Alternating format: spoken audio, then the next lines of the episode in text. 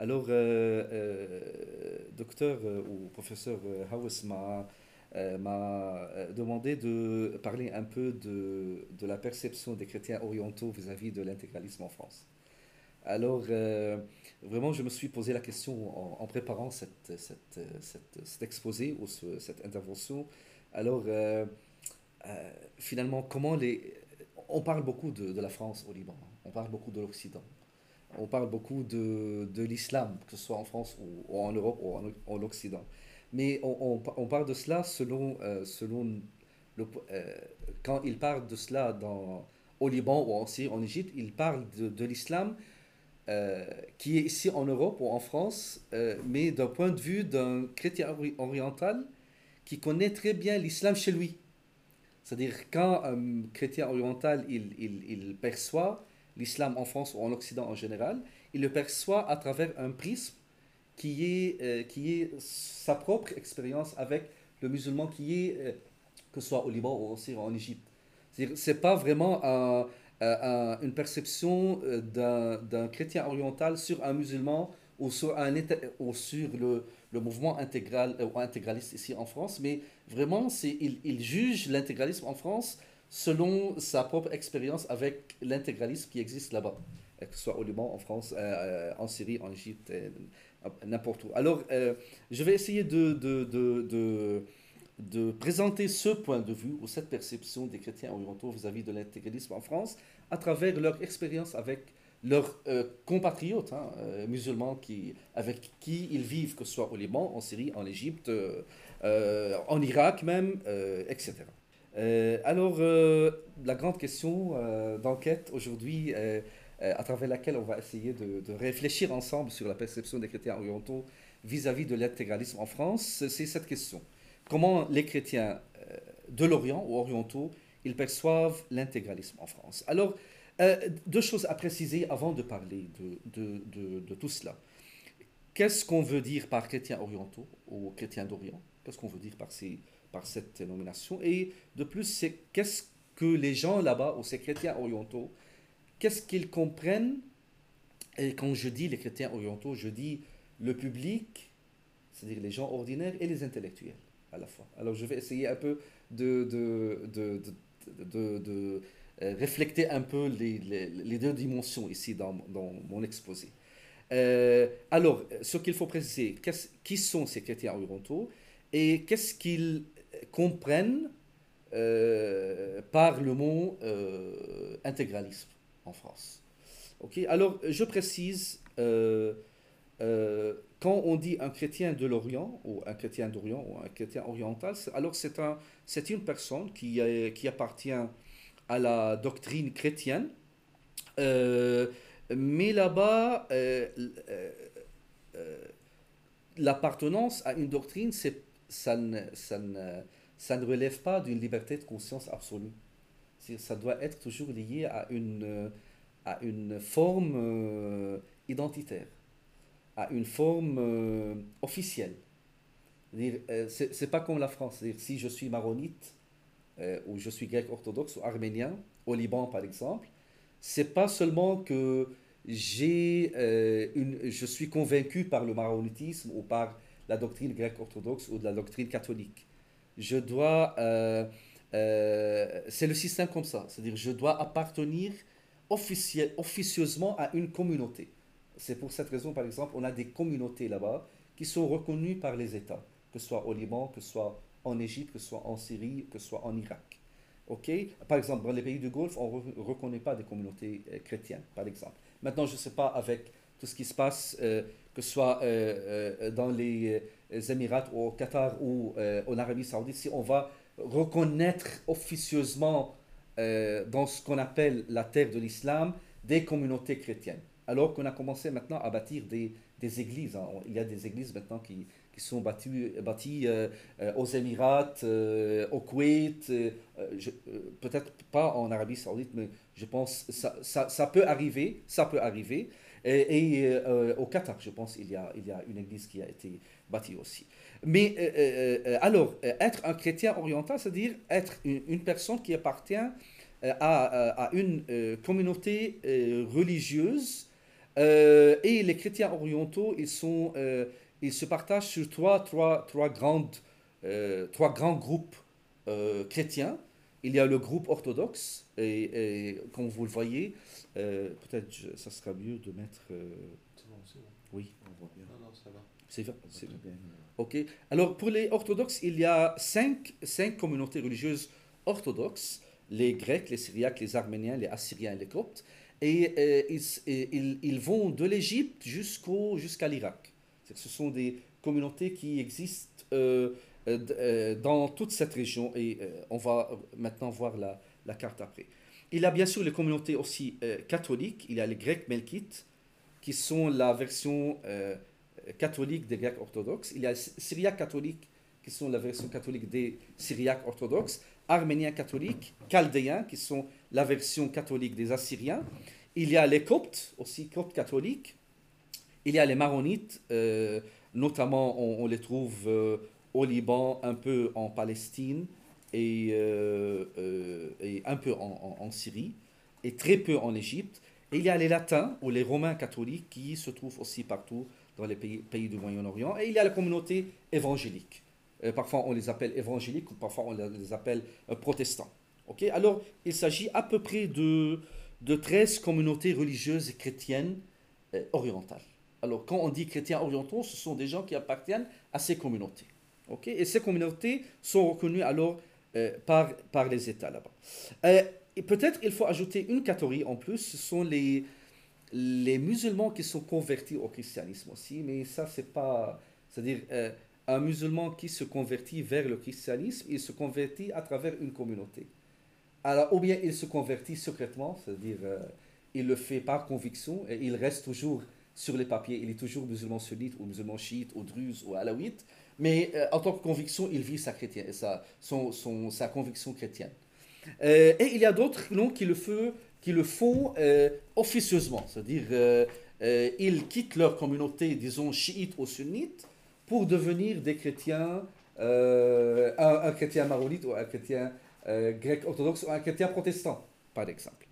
Alors, euh, juste comme ça, parce que la géographie, un peu, elle peut, parfois, elle, elle, peut mieux expliquer les choses.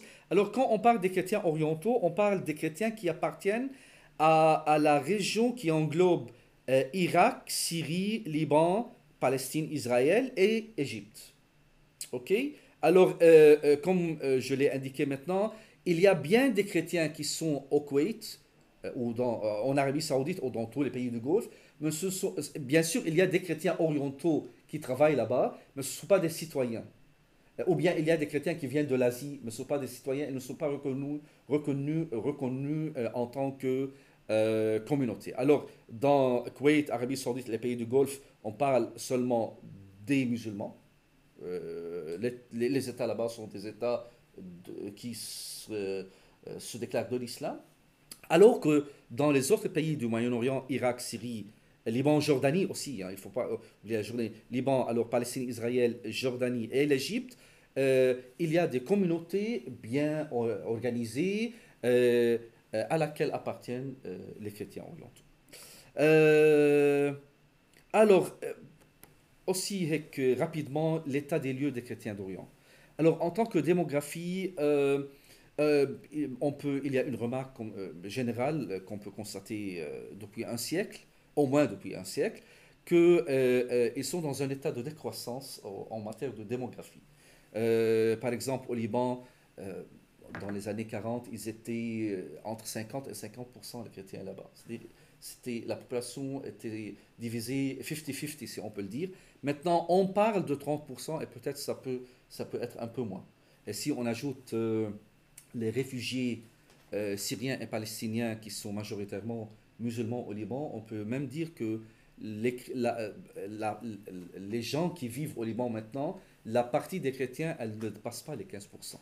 Pour être euh, avec, si, on dit sur 6 millions, c'est la population au Liban, 6 millions entre Libanais et non-Libanais, euh, parmi lesquels je pense qu'il, euh, selon les dernières estimations, parce qu'il n'y a pas des... Euh, des, des, des, oui, au Liban, officiellement, il n'y a pas on ne fait pas cela. Alors, on estime cela à à peu près à entre 15 et 17% si on compte les réfugiés. Hein, syriens et palestiniens. Mais en tant que Libanais, on parle à peu près de 30% de chrétiens libanais. En Syrie, ils étaient avant la crise syrienne, c'est-à-dire avant 2010, avant 2011, ils étaient à peu près 5 ou 6%. Maintenant, ils sont moins que de 2%. C'est-à-dire ils quittent. Les chrétiens orientaux syriens, ils quittent. En Irak, ils étaient à peu près sous le régime de Saddam Hussein, à peu près entre 1,5 et 2%. Maintenant, ils sont moins que 0,5%. Euh, l'espace que les Arabes ils appellent Palestine occupée ou et le monde appelle Israël, euh, on parle d'à peu près entre 0,5% et 1% de, chrétiens qui, sont, restent là-bas, alors qu'avant 1926, avant 1925, le quart de la population en Palestine était chrétienne. C'est-à-dire 25% de la population en Palestine était chrétienne. Alors on a perdu en 75 ans 90%, 99% de la population chrétienne en Palestine. Euh, la Jordanie, il y a presque une stabilité. On parle euh, à peu près entre 5 et 10%, mais pour être sur le, euh, le côté, disons, sûr, on parle d'à peu près 5% de chrétiens. Là-bas, et Égypte, on parle entre 7, 7 et 10% des chrétiens en Égypte. Sur 100 millions, une population égyptienne de 100 millions, on parle de au maximum 10% de, de, Coptes qui sont là-bas. sur le plan alors politique, toujours euh, si on veut exposer l'état des lieux des chrétiens d'Orient. Sur le plan politique, euh, le seul pays où les chrétiens sont représentés politiquement en tant que communauté chrétienne, c'est au Liban. Il y a une reconnaissance officielle politique de la, part de l'État vis-à-vis des, communautés chrétiennes, alors que dans les autres pays euh, arabes, il y a bien sûr des députés chrétiens, mais ils ne sont pas là pour représenter les chrétiens politiquement. Ils sont ici pour représenter des partis, euh, que ce soit en Égypte ou en Syrie ou euh, en Jordanie par exemple. Euh, sur le plan de la liberté de conviction, la liberté religieuse, la liberté de, de, de, conscience, alors cela varie selon le pays. Par exemple, au Liban, on a presque une liberté de conviction presque absolue. On ne parle pas de liberté de conscience parce que au Liban, ce n'est pas, pas évident de passer d'une religion à une autre. C'est-à-dire, euh, euh, officieusement, si on veut le faire, on peut le faire, mais vraiment, ça, ça pose bien de problèmes à la, à la personne qui, qui, qui souhaite euh, passer d'une communauté ou d'une religion même à, une autre. Et parfois, socialement, cette, cette, personne, elle peut être un peu menacée. Un peu. Hein. Mais vraiment, l'espace, il est libre euh, au Liban. En Syrie, c'est un peu plus... Il y a une liberté de conviction, c'est-à-dire on peut vivre notre, notre christianisme, on veut vivre notre islam, euh, le fait que nous sommes des, musulmans, mais aussi euh, se convertir ou, aller d'une religion vers une autre, c'est pas très... Et, ça peut causer... C'est une personne qui quitte par exemple la communauté alawite pour devenir chrétien, il peut aller en prison. Il peut être emprisonné.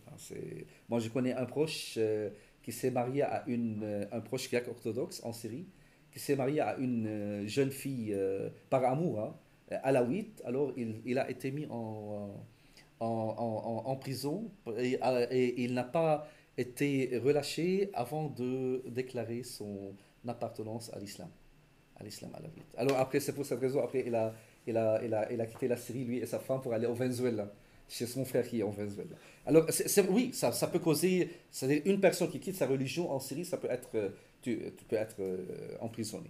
Euh, presque la même chose en Égypte, en Jordanie, etc. C'est-à-dire, il y a une, liberté de une certaine liberté de conviction. Ça varie entre pays et pays. Bien, sûr, l'espace libanais, c'est l'espace le plus où les chrétiens orientaux peuvent s'exprimer en tant que chrétiens orientaux. Ok? En Jordanie aussi, c'est-à-dire il, le, régime royal, il essaye de, se présenter en tant que garant de, des minorités religieuses, y compris les chrétiens orientaux. Euh, alors ça, c'est pour les états des lieux. Euh, je passe à la... Qu'est-ce que j'entends aujourd'hui quand je parle de l'intégralisme Et l'intégralisme, c'est le titre de, de votre séminaire. Alors, qu'est-ce que je, je, vous, qu'est-ce que j'entends aujourd'hui par mon intervention Qu'est-ce que j'entends par intégralisme en France ou intégralisme islamique en France? Alors, le mot, euh, il vient du mot arabe euh, hein, c'est-à-dire euh, c'est du, du, mot intégral. C'est un système, système intégral. Nizam shamil. Hein. Alors, intégralisme, c'est cela. C'est quand on représente la religion musulmane, musulmane en tant qu'idéologie parfaite, en tant que système intégral. Alors, je, vais, je vais le dire comme je l'entends. Hein. Alors, j'entends par ce terme tous les mouvements islamiques qui, au nom de la religion musulmane, proposent un islam, et bien sûr j'ai mis un islam entre guillemets pour dire que c'est leur proposition d'islam, c'est pas l'islam, c'est eux qui représentent l'islam en tant que cela. Euh, alors ils, ils proposent un islam comme système global de vie ou système intégral de vie et de civilisation, un système parfait de source divine et qui est valide pour tout temps et tout lieu, englobant tous les aspects de la vie humaine et qui se satisfait à lui-même. C'est-à-dire que c'est un système qui ne veut pas dialoguer avec, avec autrui. qui, pour, il dit que j'ai pas besoin déjà, je suis un système parfait. Je n'ai pas à dialoguer avec autrui, je n'ai pas à dialoguer avec une, autre civilisation, qu'elle soit chinoise ou, occidentale ou n'importe quoi. Je suis un système, je suis un système divin, un système parfait qui valide pour, euh, pour tout temps. Alors, euh, je n'ai pas besoin à, à, communiquer avec autrui. Euh, et, et, même, par exemple, je fais une, euh, une, une, étude sur le cheikh euh, Karadawi, le cheikh euh, d'origine égyptienne qui est maintenant au Qatar. Et il dit que nous sommes les maîtres du monde. Notre, notre tâche, c'est être les maîtres du monde et faire venir le monde vers Allah. C'est-à-dire on fait le, le, rôle de médiateur entre le monde et, et Dieu. C'est notre rôle en tant que, que, que, que, musulmans qui appartiennent à ce euh, à ce grand système global de vie et de civilisation. Alors, j'entends, c'est quand je parle d'intégrisme en France, ou même en Occident, c'est-à-dire, euh, j'entends, et les, les chrétiens orientaux, ils, ils, comprennent cela. C'est-à-dire, ils, ils, leur perception, c'est vis-à-vis de, cette, de ces mouvements islamiques. Euh, alors. Je peux intervenir mais avec plaisir, et je, je profite de, de l'intervention de M. Dominique pour dire vraiment, si vous avez des questions à dire ou des interventions à faire euh, au milieu de, de, ma présentation, s'il vous plaît, n'hésitez pas. Ça sera plus comme ça dynamique. J'ai eu un, échange avec des, des, collègues cette semaine justement sur la traduction en arabe du terme intégralisme. Est-ce que, euh, avec la racine kamala, takamoulia, quelque chose comme ça, on n'approche pas aussi le, sens? Euh, euh, Oui, mais je pense le, le, le mot shamel, shumouli, il, prend, il, il est plus, il, il, il, reflète mieux l'essence de l'intégralisme, comme on le comprend euh, à travers le discours des mouvements islamistes, qu'elle soit, il y a des mouvements qui disent Osuliya, fondamentalisme, mais finalement tous, ils se jettent dans cette grande fleuve qu'on appelle intégralisme. C'est-à-dire quand on représente la religion musulmane en tant qu'islam, on dit al-islam, on ne dit pas ad-diyan al-muslima, on dit al-islam, et c'est l'islam, cet islam, ce monsieur islam, euh, qui est ce grand système shamil, c'est un système shamil, intégral, shamil, qui englobe tout.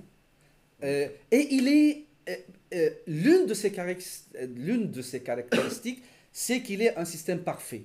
et quand on dit un système parfait, et Kardao il utilise système parfait, c'est un système parfait, c'est-à-dire kamel. Quand on dit parfait, c'est kamel. Alors kamel reflète mieux le, le terme parfait ou le qualificatif euh, l'attribut parfait, alors que Shumuli, je ne sais pas si, si tu as quelque chose à nuancer ici. Non, justement, j'ai rebondir sur, à la fois sur la question, la remarque de Dominique et, ce que tu as dit. Euh, ce que j'ai fait, c'est que j'étais retourné au texte de Hassan Banna. Quoi, Je le considère, il n'est pas le seul, mais je le considère comme le patriarche de l'islamisme. C'est comme ça que je l'ai caractérisé. Pourquoi? Parce que dans ses lettres, il, il, dit la chose suivante dans ses textes. Oui. L'islam shamil ou kamil, ce qui suppose qu'il distingue les deux. Oui mais je pense qu'on lui, peut on lui doit d'une certaine manière la paternité de ce système complet, complétude, intégraliste, intégraliste ce qui montre bien, ce que j'ai essayé de faire dans certains travaux, que la qualification, la caractérisation euh, islamiste ou intégraliste n'est pas que le produit d'un regard extérieur, notamment occidental, mais que des acteurs eux-mêmes revendiquent cette spécificité dans cette vision globale complète de, l'islam.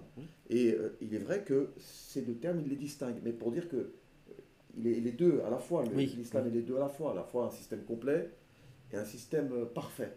Et donc je suis tout à fait d'accord avec cette, cette définition de, de l'intégralisme, de la même manière que l'adjectif islami. Mmh. Bien sûr que si on retourne à Abdou, il utilise l'adjectif.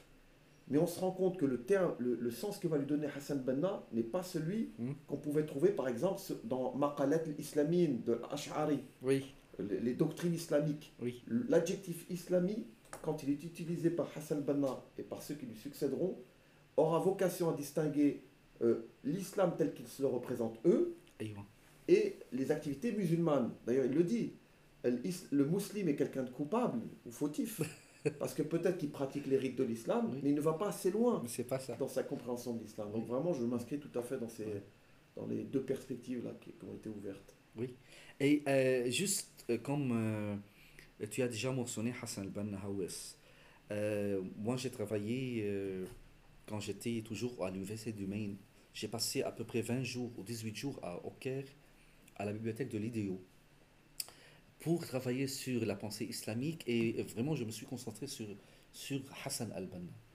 Et euh, j'ai préparé une, une, étude qui a été publiée sur Al-Hassan al-Banna. Euh, il, il, pour comprendre Hassan al-Banna, il faut comprendre bien le, le, le, contexte euh, historique de la, de la période de Hassan al-Banna. Et à ce moment, l'Occident, il était là-bas, chez nous, en Orient et vraiment, il se présente cet Occident en tant que civilisation euh, triomphante. C'est une civilisation qui est venue avec sa langue, avec, avec, euh, avec son arsenal, hein, avec, euh, avec son code vestimentaire, avec son, code, avec son mode de vie, avec ses livres, avec tout cela. Et un musulman qui est fier de son islam, qui vit en Égypte, ils étaient vraiment, ils se sont mis en, ils se sont trouvés dans un état que le philosophe libanais Rona Habashi qualifie d'un état de désarroi. Alors nous sommes des musulmans qui vivent toujours sur notre thème qu'on appelle terre de l'islam. Et maintenant l'Occident, il est venu, il, nous a, il, nous a envahis, selon leur... Et comment répliquer à cela? Comment répliquer, répliquer à, ce, à, ce, à ce modèle de civilisation triomphant occidentale Ils n'ont trouvé que l'islam. Et c'était la même chose avec Abu al-Maududi qui était à Pakistan. Alors, euh, ils étaient bien imprégnés par Abu al-Maududi qui a parlé de Asiyad ou al-Hakimiyya, la gouvernance de, Dieu. Et ils l'ont récupéré, Hassan Banna. Vraiment, Hassan Banna, je suis bien d'accord avec toi. C'est le fait, il est le patriarche dans le sens qu'il a synthétisé et simplifié et vulgarisé toute cette pensée qui est bien compliquée.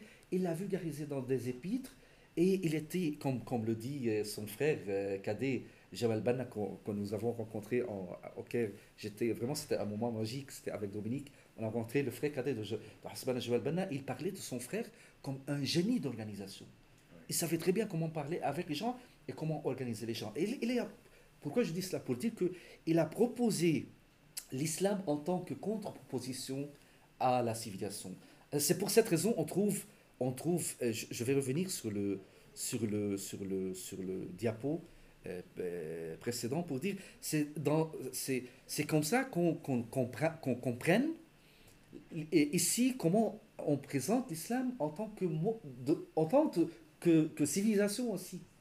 C'est-à-dire il y a une civilisation occidentale et on va alors ils ont créé leur propre leur propre contre-proposition qui est la civilisation qu'ils ont appelée islam. Et euh, après, il reprend toute cette littérature et il l'a répondu à travers Al Jazeera et à travers son mouvement, que ce soit ici en Europe ou dans le monde arabe. Il a bien influencé des gens, Kardawi et d'autres. Alors, c'est cela, c'est l'islam, c'est une contre-proposition. Euh, quand on parle de l'islam, c'est ça. L'islam, c'est dans le sens euh, de système intégral de vie, de monde de vie. C'est pas seulement de, de, prier, de faire la prière ou de faire le ramadan, de faire le, le jeûne. C'est beaucoup plus c'est être vraiment être les maîtres du monde. Hein. Et, euh, et, avec toutes les conséquences sociétales et politiques, et, euh, et euh, sur le plan de l'éducation aussi, c'est-à-dire tout cela. D'ailleurs, je ne sais pas si je peux, je, bien sûr, bien sûr. Mais ça, et puis je te laisserai de nouveau la parole parce que tu avec plaisir, avec plaisir, avec plaisir. Mais chez les frères, donc qui reprennent le flambeau de Hassan Banna en Égypte, il y avait plusieurs étapes bâtir l'individu musulman, hmm? La, nation musulmane ou la, la, la, le domicile, euh, euh, la, maison, le Al oui. la, maison, ensuite la nation, il y a la question du, du, euh, du califat, l'État islamique, le califat, et la sixième étape, c'est Oustadiyat la direction du monde, la direction de l'humanité. Donc ça paraît euh, complètement euh, incroyable, mais c'était la perspective qui était, qui était, ouverte. Bien sûr. Euh, alors, alors déjà, on sait c'est quoi chrétien orientaux, on, on, on, nous sommes bien d'accord sur, sur le terme de l'intégralisme, qu'est-ce qu'on entend par intégralisme, et juste aussi, quand j'étais en train de préparer cela, il faut, il faut comprendre pourquoi les musulmans ils sont allés vers une contre-proposition à la culture occidentale qu'ils ont reçue euh, à partir de la, de, la, de la campagne de Napoléon en Égypte. Pourquoi ils sont allés vers ce choix? Alors que les chrétiens orientaux, vraiment, ils ont embrassé la culture occidentale et la civilisation occidentale. Euh, alors, je ne sais pas euh, si vous connaissez quelque chose sur le mouvement qu'on a appelé Nahda en arabe, c'est-à-dire la renaissance littéraire et philosophique euh, dans le monde arabe ou dans l'espace de langue arabe entre les années 1850 1967. Vraiment, il y avait une, une renaissance sur le plan de la, des sociétés de langue arabe, qu'on appelle Nahda, renaissance. Et les chrétiens orientaux, ils ont joué un rôle euh, bien important. La majorité des intellectuels à ce moment qui vraiment se déclaraient de Satan étaient des chrétiens. Je parle de euh, Boustani, je parle de euh, Shibli je parle de Antoine Farah, je parle de euh, Al-Yazaji, je parle de... et beaucoup, beaucoup, beaucoup d'autres. Alors, euh, si on revisite cette, littérature des chrétiens orientaux, vraiment, ils ont fait un effort excellent par exemple, moi j'ai travaillé sur Boutous al-Bustani. Il a fait un travail énorme. Hein. Il, a, fait une encyclopédie hein, à, la, la, la française qui, ressemble à l'encyclopédie de Diderot. C'était la première encyclopédie en langue arabe qu'il a fait. C'était entre 1871, 1861 euh, et 1881. Il a fait sur, une vingtaine d'années. Et quand on vraiment on, creuse là-dedans, y compris ses, discours, tout son travail, on trouve l'effort incroyable qu'il a fait, par exemple, sur Boutous al-Bustani, pour réconcilier ce qu'il a compris comme modernité qui vient avec l'Occident chez nous, en Orient, et notre patrimoine oriental. Et vraiment, il a trouvé la synthèse. Et il l'exposait. Il a parlé de la liberté de conscience. Il a distingué liberté de conscience, liberté de conviction, liberté politique, liberté. Il a parlé de al-hurriya, de la liberté. Avant, on ne parlait pas de chez nous. On ne parle pas de, de c'est-à-dire d'égalité. On ne parle pas du al-watan, c'est-à-dire la patrie. Quand on dit watan, c'est-à-dire euh, al-watan, c'est le watan qui est lié à, à, ce sentiment patriotique et non pas un sentiment religieux. C'est un sentiment. Il était le premier à forger le terme laïque, almaniya. Hein? Et il a, il, il, a donné un sens. C'est-à-dire, c'est pas seulement il a jeté le, le, mot comme ça dans son dictionnaire, il a donné un sens, c'est-à-dire séparer le pouvoir temporel du pouvoir euh, spirituel. Vraiment, c'était énorme. Alors, euh, ce travail énorme que ces intellectuels orientaux ont fait en Orient, il a permis au, public euh, chrétien oriental d'être plus à l'aise avec la, modernité qui vient avec l'Occident. Contrairement à l'attitude des intellectuels ou à la, majorité. Bien sûr, il y avait un Hussein bien sûr. Mais l'attitude de la majorité des intellectuels musulmans, ou des ulama, des savants musulmans, c'était l'inverse. Ils se sont mis directement dans un état de, défense, dans un état de désarroi. Voilà l'Occident qui vient nous, dévorer, l'Occident qui vient nous, nous fait perdre notre, identité qui est l'identité islamique. Alors vraiment, ils se sont euh, mis dans, un, dans une position de méfiance vis-à-vis -vis de l'Occident cela reste jusqu'à aujourd'hui Ouest. On trouve cela toujours, et notamment dans, le discours intégraliste islamique. On le trouve toujours, cette méfiance de l'Occident. L'Occident méchant, on le trouve par exemple dans le discours de Khomeini. Al-Shaitan al-Akbar, c'est qui Al-Shaitan Il y a un grand, euh, un grand Satan hein, qui est, il dit des États-Unis, mais pour lui, les États-Unis, elle, il parlait de, la même façon à des moments de la, de la France ou de, de l'Occident en général. Al-Gharb al-Shirir, hein, c'est l'Occident qui est méchant. C'est-à-dire, c'est la littérature. Et euh, alors, euh, contrairement aux efforts qui a été fait par les intellectuels chrétiens pour faire approcher les chrétiens, le public chrétien, de, la, de cette nouvelle civilisation qui s'est présentée pour eux, qui a des éléments humanistes en même temps. Bien sûr, c'est une civilisation euh, finalement triomphante, bien sûr, on ne le renie pas, mais elle, a bien de traits humanistes et ils ont embrassé cela. C'était le contraire pour, les, pour le public musulman. C'était le contraire. Euh, euh, par exemple, juste pour, pour, pour, pour vous donner des exemples de l'attitude des chrétiens orientaux vis-à-vis de l'Occident. Par exemple, le patriarche maronite, Elias Hawaye, quand il est venu en 1919 ici à Paris pour demander au monde nous voulons, les, nous les Libanais, nous voulons un, un, un, pays pour nous. Qu'on a euh, qu'on a appelé le Liban, le grand, qu'on a, qu'on a déclaré le 1er septembre 1920, euh, l'État du Grand Liban. Alors, euh, c'était, il y avait un, travail avant qui a été fait par l'intelligence maronite et notamment par l'Église maronite. Et qu'est-ce qu'il a dit son, pour, convaincre l'Occident? Il a dit, nous ne sommes pas des Arabes. Il a dit, euh, j'essaie un peu de synthétiser les choses et de les simplifier pour les nous ne sommes pas des Arabes, il a dit. Nous, sommes pas nous, nous distinguons des Arabes. Nous appartenons à la culture occidentale, il a dit, exprès. Le patriarche Foyer. On parle français, on parle latin, on parle italien. Euh, nos écoles sont faites sur le modèle européen. Nous sommes des, nous appartenons à la culture occidentale. Et c'est pour cette raison qu'on demande au, à la Société des, Nations au, euh, euh, au moment pour qu'elle mandate la France sur le Liban. Pour que les Français ils viennent chez nous et qu'on fasse ensemble ou qu'on prépare ensemble notre État souhaité, notre, notre nouvelle, nouvel État souhaité. C'est ça. Et, finalement, la France, elle a été la, France, la, force mandataire qui, qui était qui était dans la région qu'on appelle maintenant euh, Liban et la Syrie. Euh, alors, euh, il faut comprendre ce moment tournant vraiment pour, pour comprendre l'attitude, que ce soit du public et de, de l'intelligence musulmane. Bien sûr, ici je, je, généralise un peu, bien sûr, il y a, toujours il y a des nuances, mais j'essaie un peu, juste pour simplifier les choses, je généralise un peu. Alors, c'est ce moment tournant qui est la Nahda, qui explique un peu l'attitude euh, du public musulman et de, de l'intelligence musulmane et qui explique euh, l'attitude du public chrétien et, l'intelligence euh, chrétienne. Oui. Une intervention. Bien sûr. Justement, il me paraît important de ne pas généraliser et d'introduire cette nuance-là, oui. parce que c'est sous la plume d'auteurs musulmans que j'ai vu la, la, justification de c'est-à-dire l'emprunt. Iqtibas. Iqtibas, hmm. pardon. L'empreinte. oui. oui. Euh, et donc euh, c'était assumé et explicite et conscientisé surtout. Oui, mais en fait, euh, il faut aussi, c'est-à-dire, bien sûr, ça se trouve, par exemple, Taha Hussein, dans ce livre, mais pas seulement Taha Hussein, il a parlé, il, il, a, il a dit que, que dans son livre, l'avenir de la culture en Égypte, il a dit que l'Égypte, c'est un pays européen.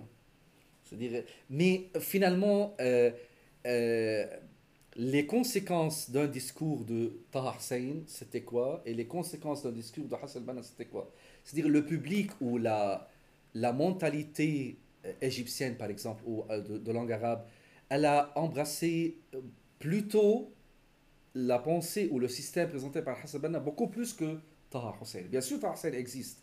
Il représente une nuance. Bien sûr, euh, l'intellectuel euh, que tu as maintenant euh, mentionné, Dominique, qui parlait de Al-Iqtibas ou Al-Akhz min al Bien sûr, il existe toujours, ils sont là. Mais ce qu'il faut dire que leur nombre, il est. Alors, je vais utiliser un, un, un attribut en anglais. Il est irrelevant. Je ne sais pas comment le dire en français. C'est le nombre de ces intellectuels ou leur impact, il était irrelevant ou un peu négligeable vis-à-vis de l'autre discours. Non significatif. Oui, non significatif vis-à-vis de l'autre discours qui disait voilà, nous avons notre civilisation à nous, qui, une civilisation occidentale qu'il faut mettre face à la culture et à la civilisation occidentale. Alors, le discours qui a tenu euh, dans nos sociétés là-bas en Orient, c'était cela jusqu'à maintenant. Et c'est dans cette perspective qu'on comprenne par exemple l'essor des, des, courants euh, intégralistes, même chez les chiites, avec, après la révolution islamique en Iran, 70, avec Khomeini et la, la, la manifestation de, ce, de cette école, que ce soit au Liban par le Hezbollah ou même partout. Hein, euh, C'est-à-dire, on n'a pas embrassé cette... Bien sûr, pour des causes et des causes qu'il faut contextualiser. Mais finalement, on ne peut pas parler de tout, de tout maintenant dans, dans, une intervention d'une heure. Euh, alors, euh, aussi, il faut dire, pour nuancer un peu la position des chrétiens euh, d'Orient, ces chrétiens d'Orient, ils, avaient plusieurs orientations. C'est-à-dire, en même temps, il y avait ces chrétiens orientaux qui voulaient faire du Liban un espace pour le christianisme en Orient, qu'on appelle libaniste. mais en même temps, c'est-à-dire quand ils pensent ce modèle libanais, ils le pensent à l'européenne. La même chose pour le courant euh, syrien, par exemple, euh, avec par, exemple un Antoine Saadé. Ils le pensent toujours selon un modèle laïque, selon un modèle qui, est, qui, qui, emprunte la, la, ce modèle européen. Même les arabistes, les chrétiens orientaux qui ont embrassé l'arabisme ou l'arabité, pour eux, c'était une arabité qui leur euh, fait, euh, qui leur met à pied égal avec, avec les musulmans. C'est pour cette raison qu'ils ont participé à, la, l'arabité. Ils étaient passionnés pour l'arabité euh, au début. Après, ils ont, ils ont lâché. Après, ils ont lâché parce que quand l'arabité a été influ, influencée davantage par l'islamisme politique, on a dit, mais ce n'est pas, c'est pas notre rôle. Notre rôle, c'était de, de faire de l'arabisme un courant laïque qui fait de nous des citoyens, de nous et des autres des citoyens. Donc, ce n'était pas le cas. Alors, même les, les, les, chrétiens orientaux, qu'ils soient libanistes ou arabistes ou, ou euh, nationalistes syriens, tous ils étaient pour un modèle qui, qui leur libère du modèle moyenâgeux qu'ils vivaient euh, avec l'Empire ottoman et avant. Ils veulent aller, euh, aller plus loin. Ils veulent aller vers un modèle qui est, où il y a l'égalité, où il y a la citoyenneté, où il y a la patrie, où il y a l'égalité et tout cela. Euh, ok, alors, euh, pardon, pardon, pardon. Euh, alors, je ne sais pas s'il faut parler de cela, mais ça, ça, ça, va être un peu vulgaire. Mais je me suis dit que à des moments, il faut un peu refléter un peu ce que les gens ordinaires disent et euh, moi, j'ai vécu toute ma vie au Liban. Je connais, mon père, il est d'origine syrienne. Je connais très bien les Syriens, qu'est-ce que, les chrétiens syriens, qu'est-ce qu'ils disent de, l'islam ou des musulmans? Alors qu'ils, qu'ils, ont bien des amitiés avec des musulmans. Hein. Euh, je connais très bien l'Égypte parce que à peu près chaque un an, deux ans, je suis là-bas. Je connais un peu qu'est-ce qu'ils parlent de cela. Bien sûr, aussi, il faut nuancer, mais chez le grand public, euh, chrétien oriental, ils regardent aux musulmans et ils disent, une fois par exemple, j'étais avec un professeur euh, au Liban, il m'a dit, tu vois, Amin, le vrai musulman, c'est le, le, musulman fondamentaliste. Le vrai musulman, c'est le muslim al C'était le docteur. Je vais mourir ici même en France. Ah. On a des modèles de style. C'est ça. Alors, euh, alors, lui, il connaissait très bien la France parce que c'était un professeur d'université, c'était le docteur Jean Charaf. Il m'a dit cela. C'est-à-dire, c'est, alors, et, ceci, ça se dit, ça n'écrit pas, mais ça se dit. Alors, euh, j'ai voulu souhaiter euh, partager avec vous quelque chose de cela. mais, en même temps, ils se font l'écho de ce que dit Karl David, puisque Karl David dit le vrai musulman, c'est aussi le musulman fondamentaliste. Oui, oui, euh, oui, mais, dans un sens positif. Mais c'est ça. Alors que le chrétien il dit dans un sens négatif. C'est plus gênant que ce soit un, universitaire qui, qui, reprenne ce type de, de, de, préjugés. C'était un professeur, c'était un professeur d'université.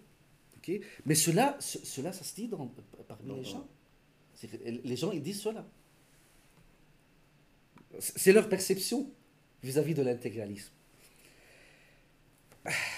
Il y a des choses qui se disent qui sont plus dures. Euh, il n'y a aucune possibilité pour établir un vivre ensemble avec les musulmans. Sur le plan, bien sûr, sociéto-politique, on parle ici. Euh, maintenant, je vais exposer après ce, des, des, intellectuels qui parlaient, et ça c'est écrit, vraiment qui, qui reflète cette grande déception des chrétiens orientaux vis-à-vis de vivre ensemble avec les musulmans. Et à mon avis, il ne faut plus cacher cela. Il faut le dire. Déjà, les chrétiens, ils, ont, ils commencent à, à, écrire cela dans des livres euh, en arabe et en français. Et, les documents, par exemple, que je t'ai donnés, il y a euh, euh, vraiment, j'aime bien que qu'on les partage avec notre public. aussi, il y avait un professeur à l'université, une fois, il me, il me l'a dit, il ne jamais, l'a jamais écrit, mais il, il me l'a dit, bien sûr, je ne vais pas mentionner son nom.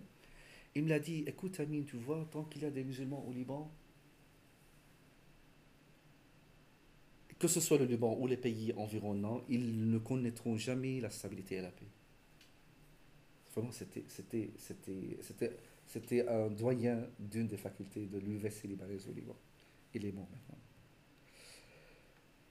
Alors, pour aller un peu plus, euh, pour comprendre un peu cette perspective des chrétiens orientaux vis-à-vis de l'intégralisme en France, et je le redis à nouveau, ces chrétiens orientaux, ils regardent l'intégralisme en France à travers, pardon, il y a une faute ici, alors, à travers le prisme de leur propre expérience de vivre avec les musulmans en Orient. Ils ne sont pas venus ici en France pour euh, faire l'étude de, euh, des, des, des, musulmans ici en France ou des courants. Ils le font à travers leur expérience en Orient. Bien sûr, il y a beaucoup de gens, euh, des chrétiens orientaux, qui viennent ici et qui reviennent là-bas, mais ils, ils, ils, ne changent pas. Et, parfois, ils sont plus durs. alors, ce qu'ils disent, ce que les Français vivent aujourd'hui avec l'intégralisme, et vraiment, je m'excuse hein, si c'est un peu dur ou un peu... mais, mais, euh, à mon avis, il ne faut plus cacher cela, il faut le dire. Alors, ce que les Français vivent aujourd'hui avec l'intégralisme islamique en France, nous l'avons vécu à partir de la fin des années 60 avec l'intégralisme musulman au Liban. Ils font un parallélisme entre les deux, les deux mouvements. C'est-à-dire, ils considèrent, à des moments, ils considèrent que le Liban, c'est le laboratoire euh, où on a vécu cela avant que ces mouvements arrivent en Europe et font leur, leur trou en Europe. On, on, sait cela déjà auparavant, on sait, et on, on sait auparavant à, quoi ça va aboutir. La priorité euh, de l'intégralité, selon, toujours selon les chrétiens en retour, hein, euh, les dits de ces, de ces gens, la priorité de l'intégralisme islamique consiste toujours à islamiser la société, l'État et tous les aspects de la vie humaine. Alors, pour un chrétien oriental, quand tu lui parles d'un mouvement intégraliste islamique, il, euh, pour lui directement, cela veut dire que nous sommes devant une dynamique d'islamisation, sur tous les, sur tous les niveaux. Euh, pour ces gens aussi, l'intégralisme islamique est capable de profiter de tous les moyens. Pardon. Euh, l'intégralisme islamique est, oui, l'intégralisme islamique est capable profiter de tous les moyens avancés par la démocratie. Et une fois en position forte, il se tourne vers la dictature religieuse. C'est ce qu'on a vécu, par exemple, au Liban, selon secrétaire orientaux. Pardon. La ah, il y a ici une chose ici à dire. Pour les chrétiens orientaux, ils considèrent que la responsabilité des musulmans modérés est plus grande que celle des intégralistes.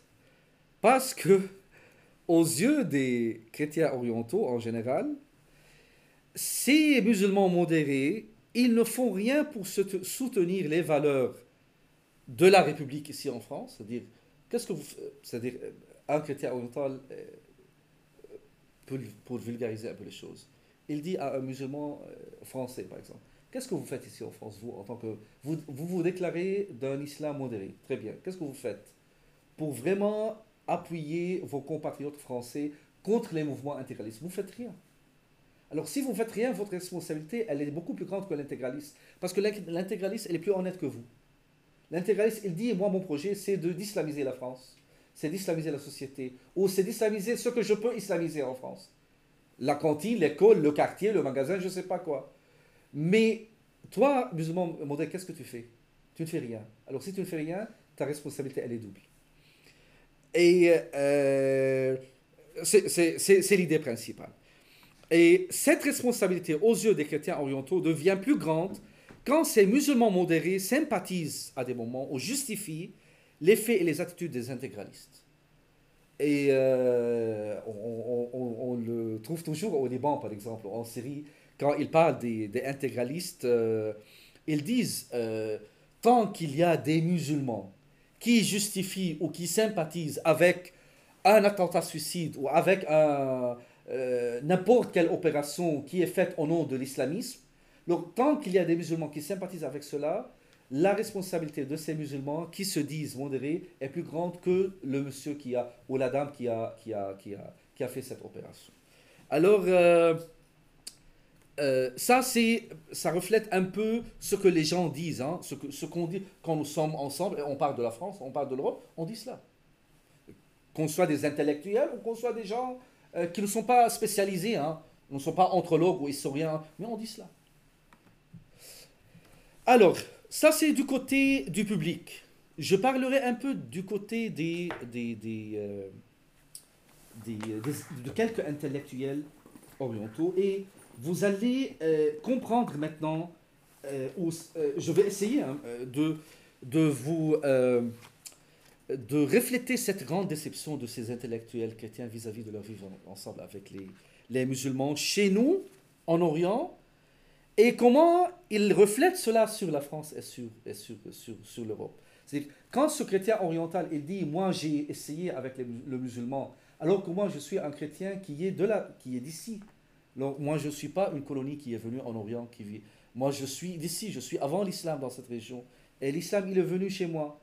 Et il est, devenu, il est devenu majoritaire. Et toujours je n'arrive pas à vivre avec ce, ce monde, avec ce, ce, ce, ce système de vie alors ça veut dire que, euh, c'est-à-dire par induction ou par conséquence, si moi, le chrétien oriental, je n'arrive pas à vivre avec le musulman pacifiquement et, assurer la prospérité et la, stabilité du devenir, alors bien sûr, en Europe, euh, la, pour le chrétien oriental, ça ne va, pas être, euh, va pas être très différent.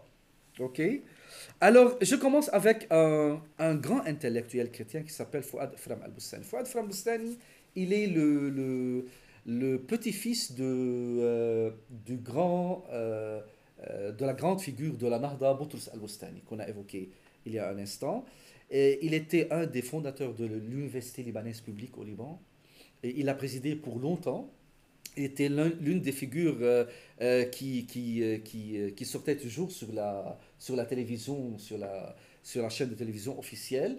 Et il a des livres, lui il était littéraire, il a des livres qui allaient du Maroc jusqu'à jusqu'à l'Irak.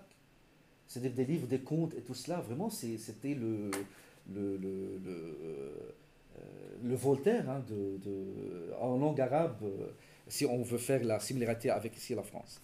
Et euh, alors ici, je vais un peu euh, regarder, les, mais euh, si vous me le permettez, je vais un peu regarder les, les documents que j'ai préparés. Alors, Fouad Fram il était vraiment déçu parce que, je ne sais pas si vous, vous, vous, connaissez cela, mais en 1975, il y a eu une guerre civile au Liban. une guerre civile entre Libanais. Bien sûr, il y avait la dimension régionale et internationale, mais c'était aussi une guerre civile. Les, les, Libanais, ils s'entretuaient entre eux-mêmes, pour des causes et des causes. Et pour Fram al-Bistani, Fouad Fram al-Bistani, pour lui, le vrai problème, c'est cette division du Liban entre les deux grandes religions, chrétiennes et musulmanes. Euh, Fouad Fram al-Bistani, il considère que le moment où le patriarche Hawayek que nous avons évoqué il y a un instant. Au moment où le patriarche hawaïen il a accepté d'agrandir le Liban, c'est-à-dire il y a un Liban, euh, il y a un mont Liban euh, qui, qui, qui, existait avant l'état du Grand Liban actuel, il y avait une région qu'on appelle le mont Liban. C'était une région majoritairement chrétienne. Alors, Fouad Fram il considère que le moment où le patriarche maronite il a accepté de grandir cet espace pour embrasser des populations musulmanes, et de fait que en 1943, la population libanaise est devenue 50-50 entre chrétiens et musulmans, ce fait, c'était une faute historique pour Fouad Frab Mais il faut comprendre pourquoi. L'argument qui est, l'argument c'est, c'est qui est, qui est, qui est, qui est intéressant. Alors, je vous je, partage avec vous toute la préface de Fouad al mais je vais, je vais, je vais lire ici un extrait. Alors, au moment où le patriarche Hawaïek était en train de demander au monde en 1919 à Paris, on veut un grand Liban pour nous. Alors, à ce moment, il a fait une rencontre, le patriarche Hawaïek, avec le cousin de Fouad Flam al-Bustani, il s'appelle, euh, euh, Suleiman Bustani, celui qui a traduit l'Iliade et l'Odyssée. C'était une grande figure littéraire et euh, il était aussi député au Parlement. Il était député au Parlement. Alors, ce même, ce même intellectuel, il a dit au patriarche Baronite, il lui a dit le suivant. Alors, c'est Fouad Sani qui raconte l'histoire. La, la, la, Alors, Soleiman al-Bustani, il attire l'attention de sa béatitude sur le danger d'étendre les frontières libanaises au-delà des régions chrétiennes et d'englober dans le Liban des populations qui risqueraient d'en rompre l'équilibre.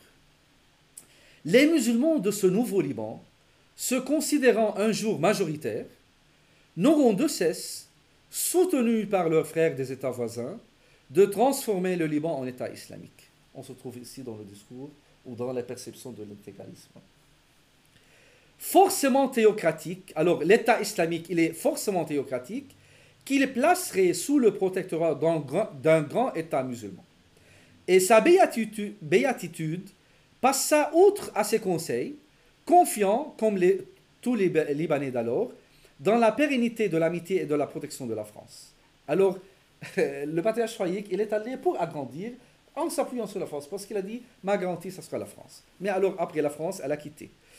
Et Personne ne pouvait imaginer, toujours c'est faux, de scène qui, qui, qui relate l'histoire, personne ne pouvait imaginer en effet qu'un jour viendrait où un certain Michel Jobert, muni d'un torchon imprégné d'essence, essayerait d'effacer, dans l'histoire des relations franco-libanaises, les noms de Saint-Louis, de François Ier, de Louis XIV, de Napoléon III, de, Clémenceau et du général de Gaulle. Et qu'est-ce qu'il a dit? Le le, le, euh, le euh, qu'est-ce qu'il a dit au, moment, au patriarche? Il, il a dit Vous regrettez, béatitude, cette initiative dans moins de 50 ans. Dans 50 ans. Alors, c'était le, ça, c'était fait en 1919-20. En 75, c'était la guerre. Et euh, Boutros el il a fait un livre sur la question du Liban en 1975 pour parler de cela. Il a dit aux gens voilà, nous étions alertés par Suleiman Boussani il y a 50 ans, mais on n'a pas écouté. Alors, vous voyez, pour un intellectuel chrétien, le musulman, quand il, va devenir majoritaire, directement, il va faire le shift d'une personne qui accepte le vivre ensemble, une personne qui, accepte la coexistence, vers une personne ou un système de vie qui voudrait s'imposer sur les autres. Ça, c'est le ça, c'est, ça, c'est la pers ah, euh, J'essaie un peu de, de, de, de, refléter un peu leur, leur, leur, leur, la perception de ces intellectuels vis-à-vis de, du musulman en général et de l'intégralisme. Et ça s'applique au Liban et en France et, et ailleurs. OK? Un deuxième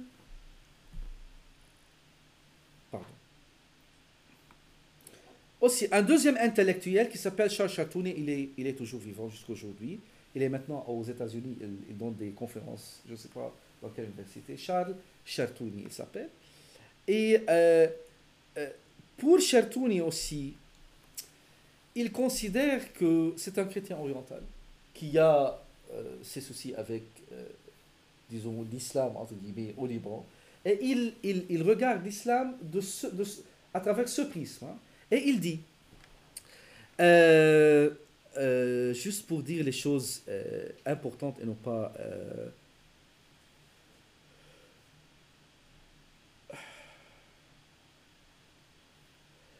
Alors, il considère Charles Chartouni que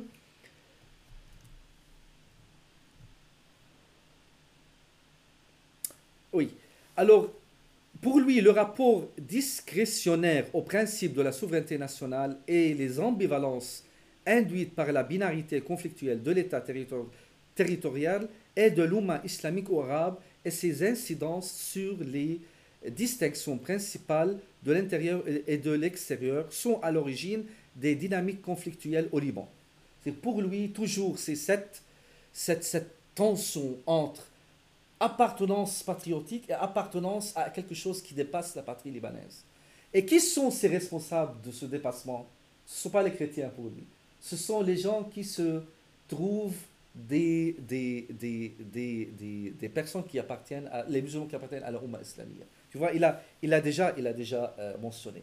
Pour lui, le danger, c'est ce fait qu'un Libanais musulman se déclare de son appartenance à la Ummah islamique. Qu'est-ce que cela veut dire?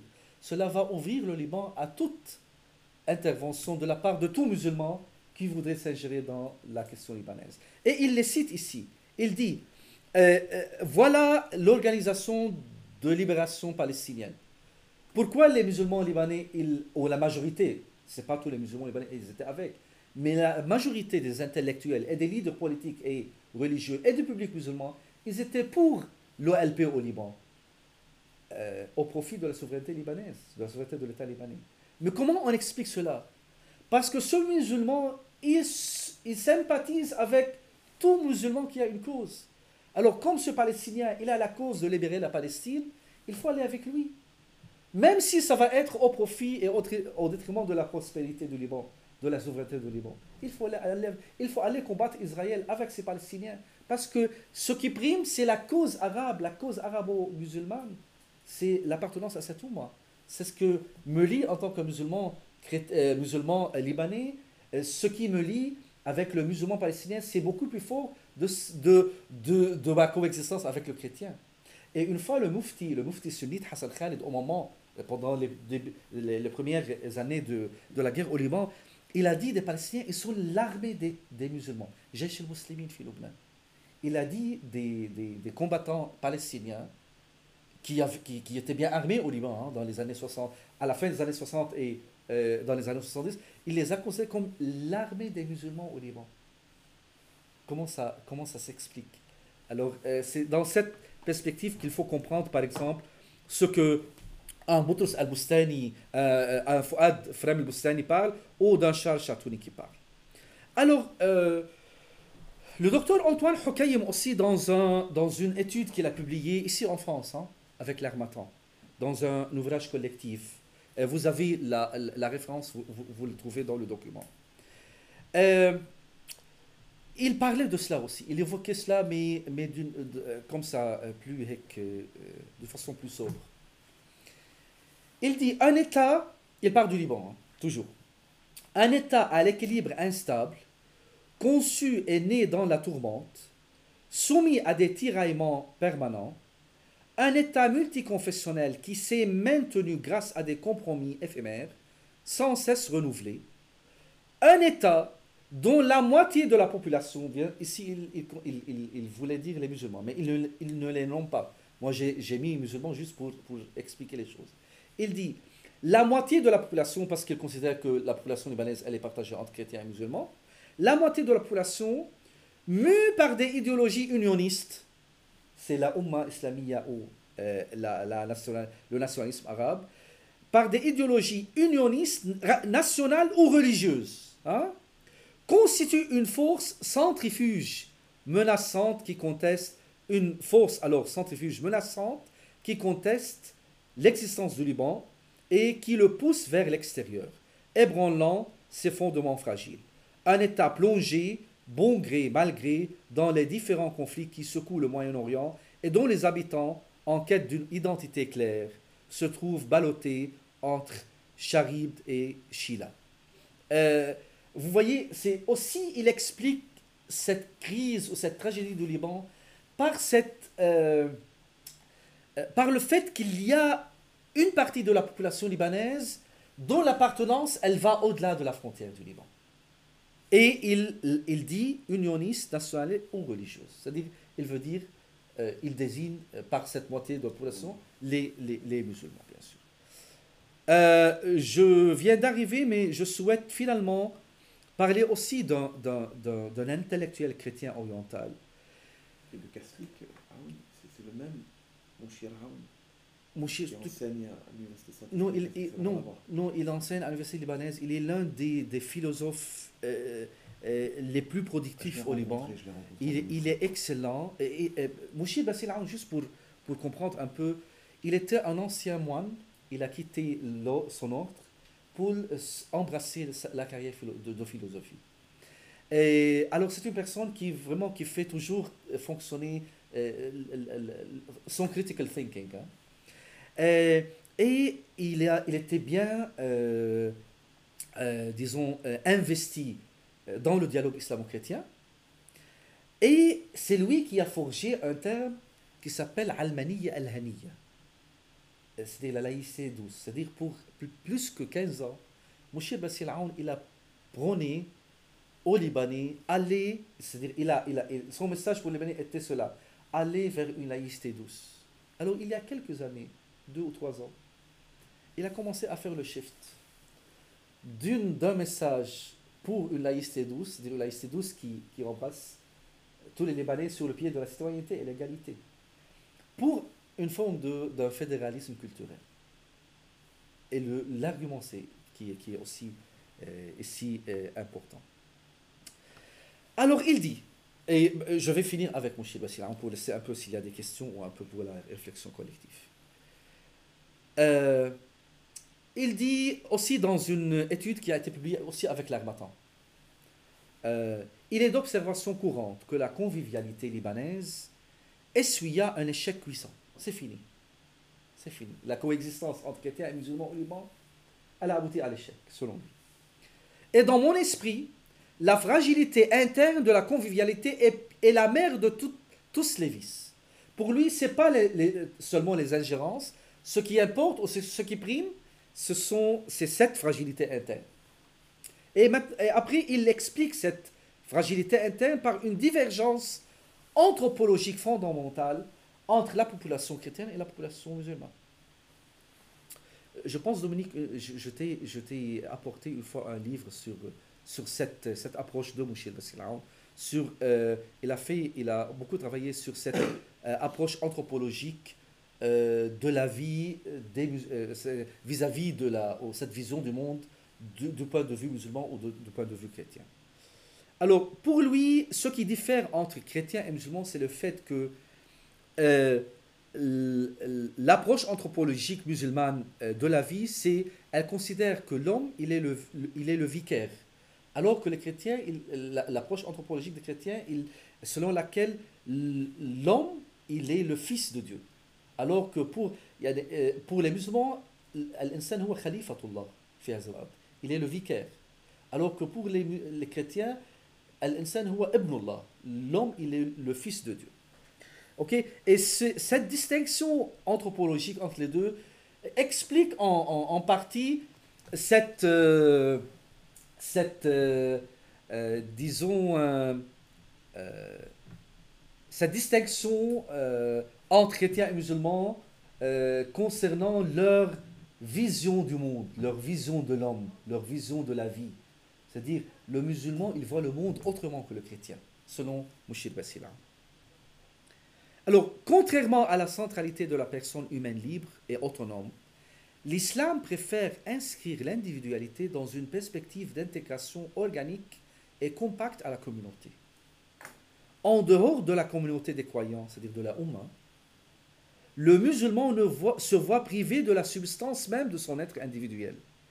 La collectivité demeurera ainsi l'élément fondamental de l'identité personnelle chez le musulman. Il existe comme une répulsion mutuelle entre les exigences fondamentales de l'anthropologie musulmane et les requêtes de la subjectivité moderne. D'où le, problème entre ce système intégral de vie en islam et la modernité. Et pour, euh, euh, euh pour, pour, pour euh, Mouchir Aoun, Aoun, l'islam officiel, qui est un islam intégral, intégraliste, en fait, dans son tréfonds, n'a jamais renoncé à la cité de Dieu, représentée dans le califat suprême qui laisse régner la volonté de Dieu telle qu'elle s'est dévoilée dans la révélation coranique. C'est qu'il s'oppose à la modernité dans un, antagonisme irrémédiable. Alors, on arrive avec Mouchir Bessilaon à un, vraiment à une entrave qui, qui est indépassable. On ne peut pas la dépasser. Aujourd'hui, bien sûr, aujourd'hui. C'est-à-dire maintenant, la coexistence avec les musulmans, selon Mouchir Bessilaon, elle ne peut pas avancer à cause de cette, euh, de cette anthropologie musulmane. La non-volonté de remettre en question, ah, euh, pardon, la seule condition d'intégration et de pacification de l'islam actuel est la ferme volonté de remettre en question le modèle socioculturel d'antan.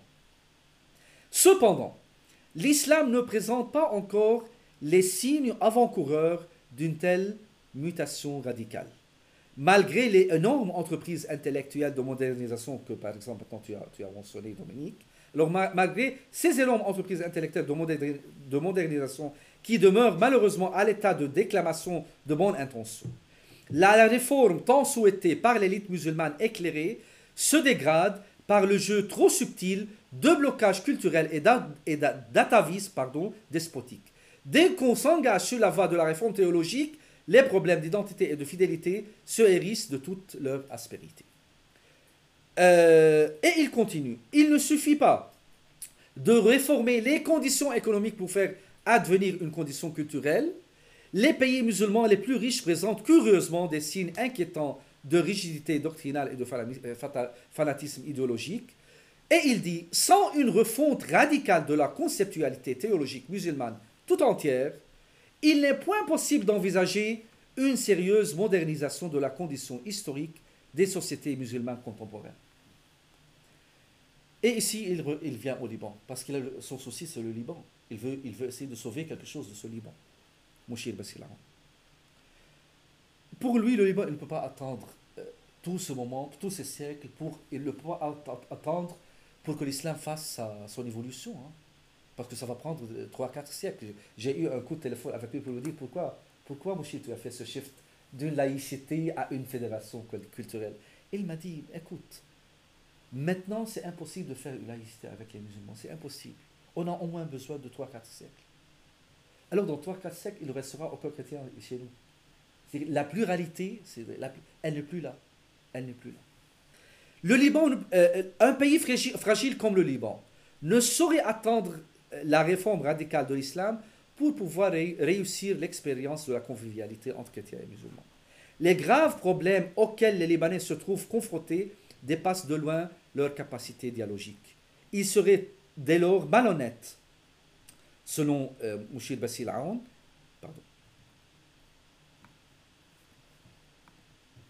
il serait alors euh, malhonnête de leur faire miroiter un brillant avenir de convivialité paisible et fructueuse. Dès lors, la sagesse requiert une mise en veillesse de la pénible et tragique coexistence libanaise. Il faut, il faut mettre fin à cette tragique coexistence, parce que pour lui, cette coexistence ne va plus.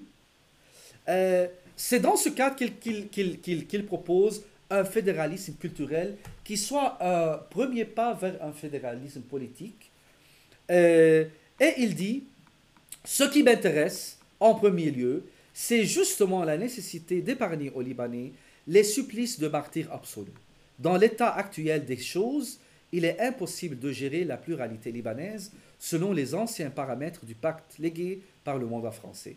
Il me semble qu'une telle suspension permettra aux Libanais, suspension de coexistence, hein, permettra aux Libanais, surtout aux chrétiens, de se ressaisir et se repositionner par rapport au déferlement idéologique des musulmans, bien sûr. Euh, quand on dit déferlement idéologique, on parle, nous sommes dans l'intégralisme, qui s'abat sur le pays? Et par exemple, ici, on parle de Daesh, on parle de Hezbollah. Tous les modèles qui nous viennent, que ce soit de la part des sunnites et que ce soit de la part des chiites, ne sont pas des, des, des modèles euh, prometteurs, on dit? Prometteur. Qui, qui prometteurs. C'est-à-dire, si Daesh Al-Nusra est en Syrie, c'est pas c'est pas un modèle euh, qui, qui, qui, promet une coexistence avec les chrétiens. Et si un Hezbollah, malgré tous les efforts de Hezbollah, si le Hezbollah, avec tout son discours intégraliste, il est là, euh, alors ça ne veut pas dire beaucoup de choses pour la coexistence.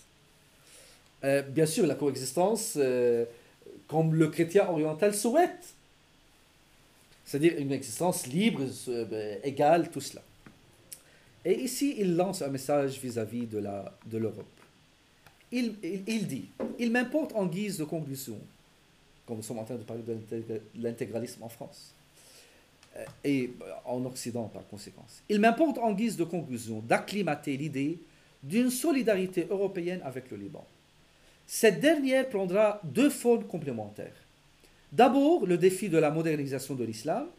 Alors, au lieu d'investir les Libanais de la délicate et périlleuse mission consistant à assumer la lourde responsabilité de la convivialité islamo-chrétienne, je préfère, c'est toujours euh, Mouchir, je préfère confier cette tâche aux Européens eux-mêmes, qui sont mieux aguerris aux longues et pénibles échéances de l'histoire, dans la patience attente de l'éclosion de l'islam moderne au sein de leur société. Alors, il dit aux Européens, faites-vous le travail. Alors, au lieu qu'on soit des martyrs euh, absurdes, parce qu'on a essayé beaucoup et on n'a jamais réussi. Alors faites-vous le travail, que ce soit en France ou en, Occident. Faites-vous le travail. Alors si vous arrivez à moderniser ce système de vie musulman, ça sera super. Alors qu'est-ce qu'il dit ici? Euh, euh, On ne doit... Euh, pardon, pardon. Ok. Si l'entreprise culturelle aboutit en Occident, les Libanais pourront suivre l'ensemble et réinstaurer l'unité de leur entité brisée. Alors si ça va marcher bien en Europe, très bien, on reprend cela chez nous. Et euh, si, comme, comme, on a fait, c'est-à-dire on revient à la Nahda, comme les, c'est-à-dire les musulmans, selon Moshe Bassila, si on veut interpréter un peu ce que Moshe est en train de dire, les chrétiens, ils ont réussi, au moment de la Nahda, de, de, d'embrasser la modernité. Alors, c'est le tour maintenant des musulmans. Alors on ne peut pas les attendre chez nous. Faites l'expérience chez vous ici en, Europe. Si vous arrivez à vraiment faire embrasser les musulmans cette civilisation humaniste et les faire sortir de ce système euh, intégral imaginé qu'ils appellent islam, alors à ce moment, on sera prêts, nous Libanais, à reprendre cette expérience et à, revivre, à remettre euh, euh, sur, sur la voie cette coexistence avec les, avec les musulmans. J'essaie un peu de vulgariser, simplifier et, interpréter les choses. J'espère que je ne suis pas en train de compliquer les idées. Alors, il dit, il est judicieux que les Libanais admettent leur fragilité, confessent leur manque, leur manquement et reconnaissent humblement leur incapacité de relever un tel défi civilisationnel. Il faut permettre aux différentes communautés libanaises de vivre en paix dans l'attente d'une telle mutation culturelle en Europe. Ah, pour Mouché Bassilan, on compte sur l'Europe pour faire moderniser ce système intégral de vie qu'on appelle maintenant islam. Et le Liban serait prêt, le cas échéant, à assumer la responsabilité des retrouvailles. Et euh, avec un islam entièrement impliqué dans la modernité, il n'y aura aucun obstacle à l'instauration d'un État libanais laïque pluraliste et à la reconfiguration de l'espace public neutre. Sinon, il faut sauver quelque chose de la pluralité en Orient il faut sauver quelque chose de ce christianisme oriental. Il faut aller vers des formes de fédération qu'il appelle, lui, culturelles, autres, il appelle politique, etc., etc. Alors, et pour ces intellectuels, c'est ce même, c'est cette même perception vis-à-vis de leur expérience avec les musulmans, là-bas, qu'ils projettent sur, les, euh, sur les, tous les mouvements islamistes et intégralistes ici, que ce soit en France ou en Occident. Et avec Mouchi on a vu qu'il a jeté vraiment la balle dans, comme on dit euh, euh, dans, la langue, dans la langue du sport, on a jeté la balle dans le, le, le côté de, d'autrui. Alors il jette la balle dans le côté ou dans la cour des Européens pour faire le travail parce que vous êtes mieux positionnés peut-être vous. Déjà une expression plus triviale, refiler la patate chaude. Bon, oui, et, et après parce que pour nous chrétiens orientaux, c'est fini pour nous. On peut, on, on existe, nous sommes presque quasi on devient presque quasi absent de l'Orient. Alors pour sauver quelque chose de cette pluralité, il faut, il faut demander cette solidarité européenne. Et euh, merci beaucoup. Hein, je ne sais pas. Ah, c'est juste euh, ce que j'ai essayé de, de, d'exposer ici. C'est vraiment une forme d'une grande déception. D'une grande déception. et qui, qui va de plus en plus, hein, qui, qui, qui, qui, se manifeste davantage dans les écrits. Avant, on n'écrit pas cela. Vraiment, c'était des dits. Maintenant, on l'écrit. Et ce qui, ce qui veut dire beaucoup de choses. C'est quand on, a, on commence à écrire les choses, ça, ça veut dire que ça, ça, ça, on, arrive au bout. Hein. Alors, euh, ce que j'ai essayé de, de, de, de, refléter dans mon exposé, c'est cette grande déception des chrétiens orientaux vis-à-vis de leur expérience commune avec, ou leur expérience de vivre ensemble, ou de coexistence avec les musulmans, à cause de cette euh, tendance des musulmans toujours à aller vers un intégralisme, euh, un islam englobant, un islam intégral, un islam qui, qui, qui, qui, qui soit le hostess de tous, le maître de tous, euh, qui n'accepte pas autrui comme, comme, comme, comme, comme tel, euh, qui n'admet pas jusqu'à maintenant la séparation de l'état de, de, la religion, qui n'admet pas jusqu'à maintenant la séparation de la sphère privée de la sphère publique, qui n'admet pas jusqu'à maintenant la notion de, de, liberté en telle, avant de parler de liberté de conscience, qui n'admet pas jusqu'à maintenant la, notion de, de, citoyenneté, la notion de, d'égalité. Alors tant que nous ne sommes pas sur ce, tant que nous n'avons jamais établi un tronc commun qui englobe tout ce, tout ce, ces valeurs humanistes, il sera impossible de, d'établir euh, une coexistence, une réelle coexistence entre chrétiens et musulmans en Orient, et ça sera la même chose euh, peut-être en, Europe, on ne sait jamais. Il faut attendre peut-être l'expérience des Européens, et merci beaucoup. Merci beaucoup, Amine, pour... Euh, cette présentation qui est... Merci de ton honnêteté, parce que tu l'as dit, c'est vrai que toutes ces informations qui ont été, qui ont été données cet après-midi, je les ignorais, très très honnêtement. J'apprends ça avec, euh, quand je disais tout à l'heure, avec un sourire, mais qui est un sourire de, façade, oui. c'est inquiétant, il faut affronter aussi ces, positions, ces énoncés mm. et les inquiétudes qui, qui sourdent de ces de ces prises de parole. J'ai quelques questions, mais j'aimerais donner la, priorité à ceux qui nous ont fait l'amabilité d'être présents euh, parmi nous. Et ensuite, s'il n'y avait pas de questions, moi-même j'aurais quelques questions, peut-être des remarques complémentaires. Allez-y, prenez la parole, je vous en prie. N'hésitez pas. Karine, est-ce que vous souhaiteriez peut-être... Euh, oui, je veux bien... Euh, Allez-y. je suis assez perplexe en fait, parce que ce qui m'a frappé hein, par les extraits que vous avez cités en particulier. Euh, euh, ça c'est écrit, hein, les extraits, pas, ce ne sont pas des livres, ce sont des écrits. Non, voilà, donc en fait, mais bon, ce sont des extraits. Donc, euh, tout extrait reflète une partie de l'argument qui se déroule. Bien sûr. Et moi, ce qui m'a frappé en fait dans ces extraits, c'est la question, c'est tout, c'est se reprendre, c'est la reprise du conflit des civilisations, mmh. hein, qui donc ça me déçoit un petit peu, euh, dans un sens, de voir que euh, cet intellectuel en particulier n'est pas capable de dépasser ça. Euh, je trouve qu'il y a aussi peut-être la, question économique a été mentionnée dans un, dans un extrait, mais et encore une fois, donc ce n'est qu'un extrait, donc je ne sais pas si c'est repris ailleurs dans l'ouvrage, mais il faut quand même que les, que les intellectuels au moins se rappellent que les chrétiens du Liban ont bénéficié de cette, euh, du système euh, politique confessionnel et que c'est à partir du moment en fait où ils ont perdu euh, un peu le, pouvoir grâce à ce système confessionnel qui donnait quand même beaucoup d'avantages politiques, économiques à, une minorité en fait. Hein. donc, donc j'aurais aimé un peu, ça me déçoit en fait que tout cela ne soit pas rappelé et que, que cet intellectuel s'accroche à cette, euh, thèse du conflit des civilisations.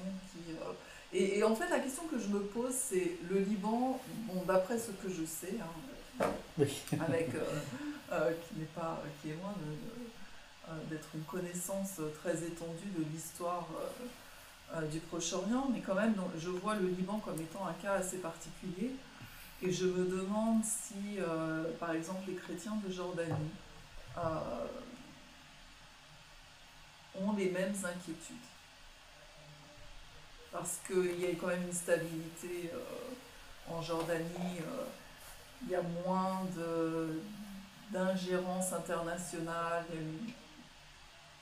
quand même, mais peut-être avec moins de conséquences qu'au Liban, peut-être. Donc je me demande si les, euh, les chrétiens minoritaires de Jordanie, comme, comme étant un exemple, par exemple, ou même en Palestine, est-ce qu'il est qu y a une différence en fait? Une différence entre? Entre, bah, par exemple, donc, des communautés chrétiennes dans des pays qui ont des histoires assez différentes et dont. Euh, et, est-ce que ça fait une différence en fait dans la façon dont les chrétiens d'Orient perçoivent leur avenir peut-être euh, euh, dans ces pays? Donc je pense à la Jordanie par exemple, par rapport au Liban, qui est, il y a une histoire quand même assez... c'est différente, oui, bien sûr. On répond après? Alors je vais peut-être poser une question, à moins qu'il y en ait une autre dans, dans l'intervalle.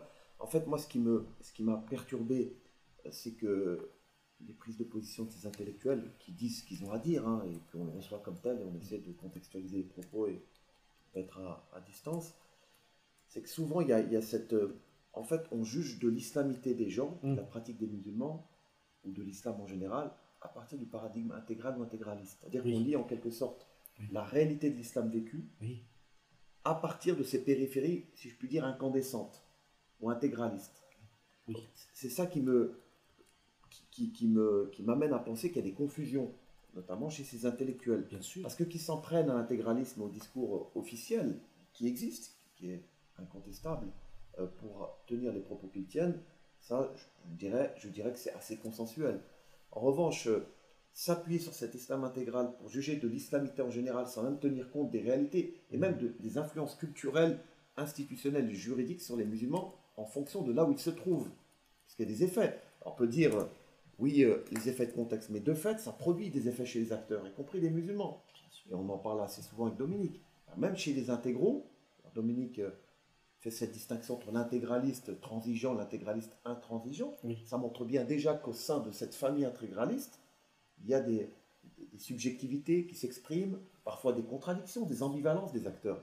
ça, c'est complètement mis de côté. La deuxième, c'est plutôt une question, une interrogation, même si c'est une question presque rhétorique, parce que réponse qu'on pourrait faire, une tentative de réponse. Cette proximité du chrétien d'Orient par rapport à l'Occident et l'Europe n'est-elle mm. pas liée à la proximité religieuse? En tout cas, cette identité chrétienne, parce que le rapport qu'ont pu avoir certains musulmans par rapport à, l'Europe, perçu comme, comme marginalisant cette culture ou cette religion, euh, cette influence a été prise en mauvaise part par ces musulmans ou ces intellectuels qui avaient peut-être un regard plus distancié mm. par rapport aux bienfaits, si je puis dire, de la civilisation européenne. Est-ce que cela n'est pas un facteur qui peut expliquer Ça ne justifie pas, hein, parce que les acteurs font des choix, mais ça permet peut-être d'atténuer cet effet de rejet euh, en tant que tel de la civilisation européenne parce que ça viendrait de l'Europe. Euh, de. Peut-être une troisième. déjà. Euh, est-ce qu'il y a des gens via bah, Là, il n'y a, pas de, a pas de prise de parole sur ah. Internet, donc pour ah, l'instant. alors, je reviens sur la question de Catherine. Karim, pardon, Karim. Oui, une dernière question, si tu veux. Ah, avec, ah, oui, avec, plaisir, Alors, c'est Jamel qui la pose. Oui. Donc, il te remercie pour cet exposé pertinent. Quels sont les facteurs endogènes des chrétiens d'Orient pour arriver à ce stade de, déception? Facteurs endogènes, même si tu as commencé à expliquer déjà, tu as expliqué cela. Quels sont les facteurs endogènes internes aux sociétés, à la société libanaise, qui expliqueraient cette déception?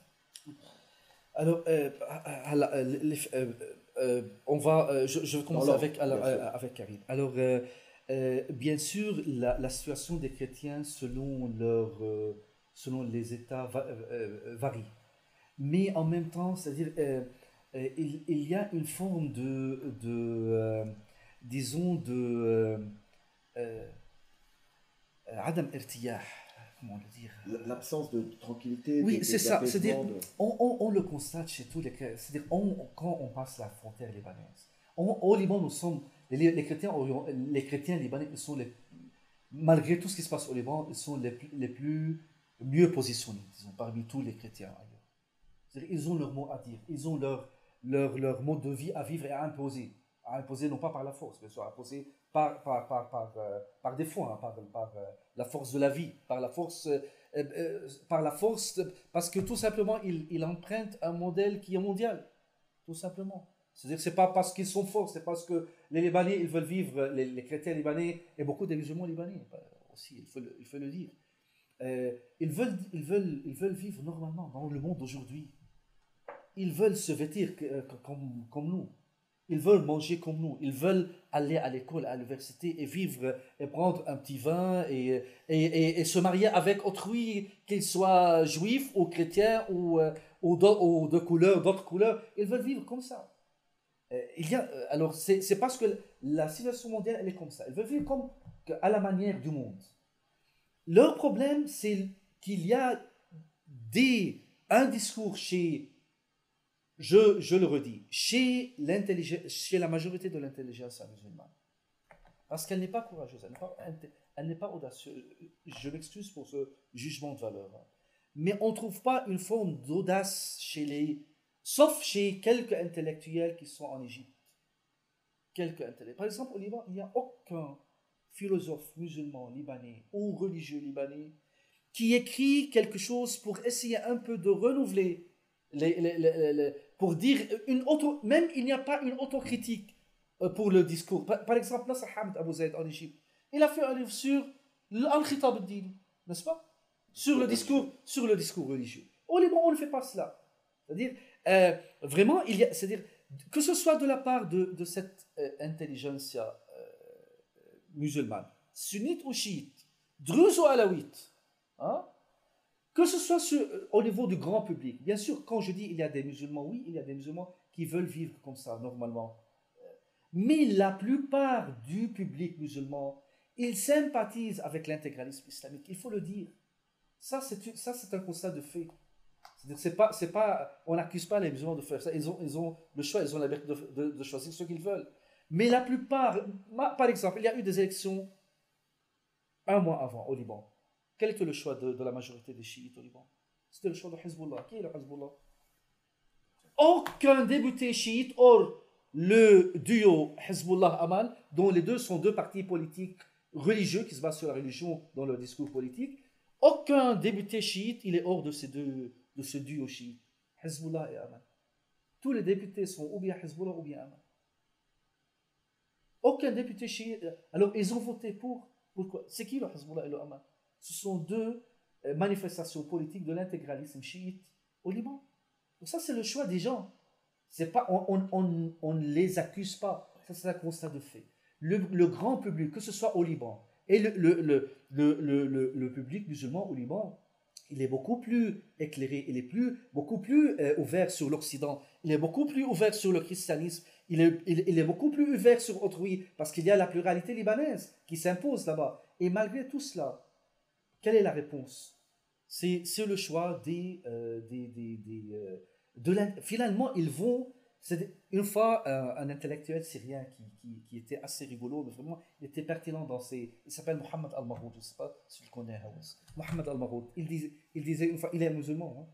il, disait, il disait, si on demande aux musulmans qui vivent dans leur société de voter pour un laïc ou un islamiste, ils vont voter pour un islamiste.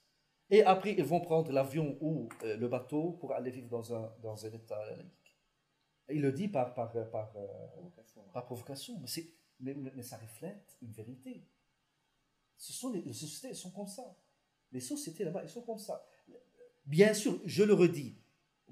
Euh, peut-être il ne faut pas parler de, de, ma personne, mais il y a des, des musulmans qui veulent vivre comme ça, normalement. Mais la majorité, c'est ce qu'on reproche parfois, et peut-être c'est un peu c'est un peu lourd sur ces musulmans, ce qu'on reproche à ces musulmans, que vous faites pas, vous, vous n'êtes pas en train de faire le boulot pour essayer de faire changer quelque chose chez vous au sein de votre communauté.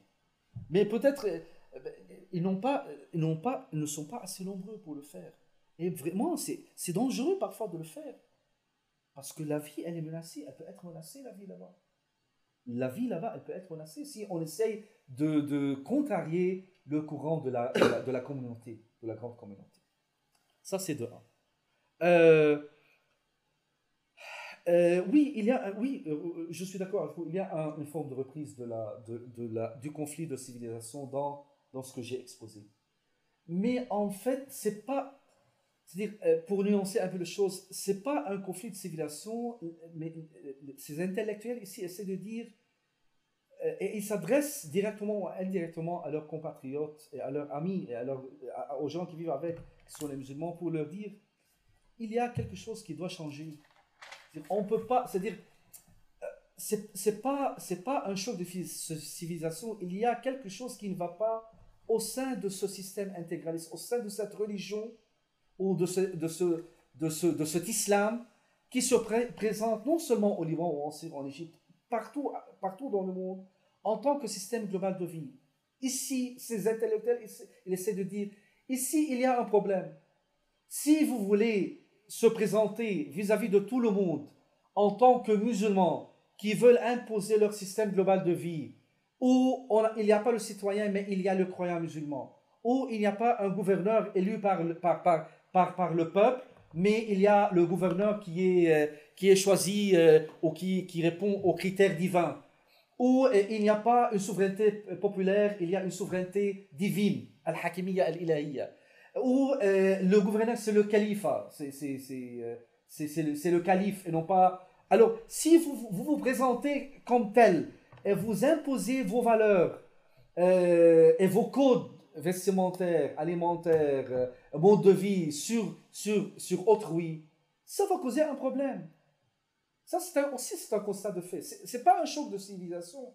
Euh, vraiment, les intellectuels chrétiens, euh, chrétiens, ils ont ce souci de pousser leurs leur, leur, leur, camarades qui sont finalement ils, ils, ils, à l'université, par exemple, ils, se réunissent tous autour d'une table semblable à celle-là. Il essaie de dire, mais il faut que vous fassiez quelque chose. Il faut qu'il... C'est impossible qu'une religion n'admet pas, ou un système religieux n'admet pas aucune forme d'évolution. C'est euh, pas, comme on le dit, euh, euh, c'est pas raisonnable de dire que c'est un système qui va pour tout, tout temps et tout lieu.